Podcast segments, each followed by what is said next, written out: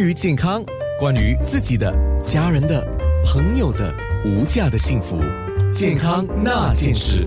嗯，我们今天请家庭医生陈子阳医生来跟我们说，作为一个家庭医生，有一点像是在第一防线来帮忙照顾每个人的心脏啊。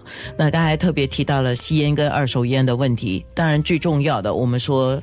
生活还是要从自己这方面，我们说我们每个人做起。等一下我们说第一关应该来做什么，最重要的那个防线在哪里？先回答听众的问题。有听众就特别说，他自己四十九啊，四十九就他有常常做每一个每一年都有去做身体的检查，他也有运动啊，哇，他的运动还是蛮。长时间的，差不多每一天做一个半小时的运动。他现在还是有稍微 overweight，overweight 的话就有一点点体重超出了哈。那么其他的都没有问题。那问题是他的父亲是有心脏科的问题，已经在二十五年前做了 bypass，就是那个搭桥手术呃。他的哥哥还是兄弟吧，有。在四十四岁的时候猝死的这个事情，他的大伯也是有这个心脏科的问题，他的姑姑也做了 bypass，所以他知道自己得到这个心脏疾病或者说叫冠心病的心血管疾病的几率非常高。那么他说他应该去做那个 heart screening 嘛。它 screening 是属于那种叫 X 光还是叫什么呢？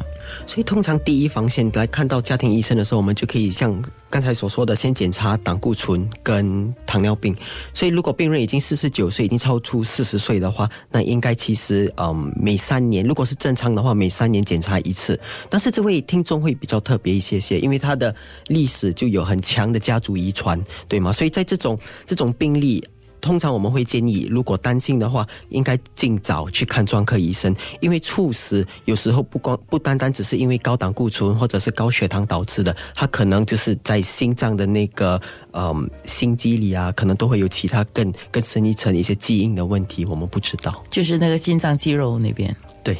嗯，好。另外一个情况也是四十九岁的女性，她说，二零零九年因为子宫肌瘤就切除了子宫，她已经达到更年期，已经四年了。她说，左手的手掌忽然间在两个星期前就觉得麻痹。哎，做了一些简单的检查，那医生有说他可能是压到了神经线，有给他一个 vitamin B 的药方。现在只有食指跟拇指还是有一点麻痹，偶尔有这个心跳加速的感觉，可能是因为喝了少许这个咖啡因的饮料，或者是工作压力。那么陈医生，你有怎么样的建议吗？对，所以心跳加速的感觉通常和咖啡因跟生活压力息息相关。但是我们能够做的，通常就是先做一个心电图检测一下心率。我们也能够做的就是验血，那验的就是那个甲状腺，因为如果有甲亢的症状的话，那有时候心跳也是会加速的。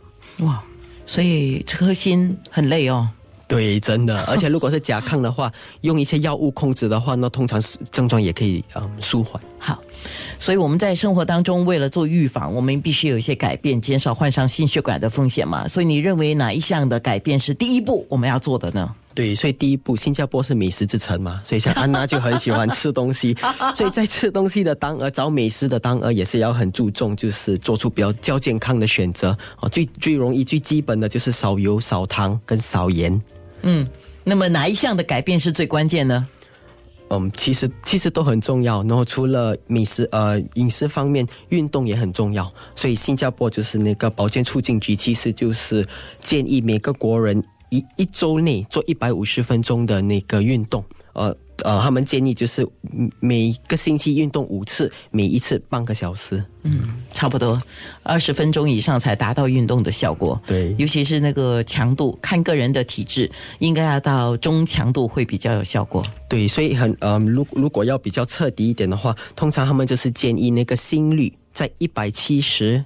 每每分钟一百七十，减掉你的岁数。比如说你今年三十岁的话，那你在运动的时候要达到的那个心率，应该是每分钟一百四十下。好，好，谢谢医生的提醒。我们今天有来自盛康诊所的陈子阳家庭医生，谢谢医生。啊，下一首歌真的很及时。下一首歌是赵传唱的《我的心好乱》啊。健康那件事。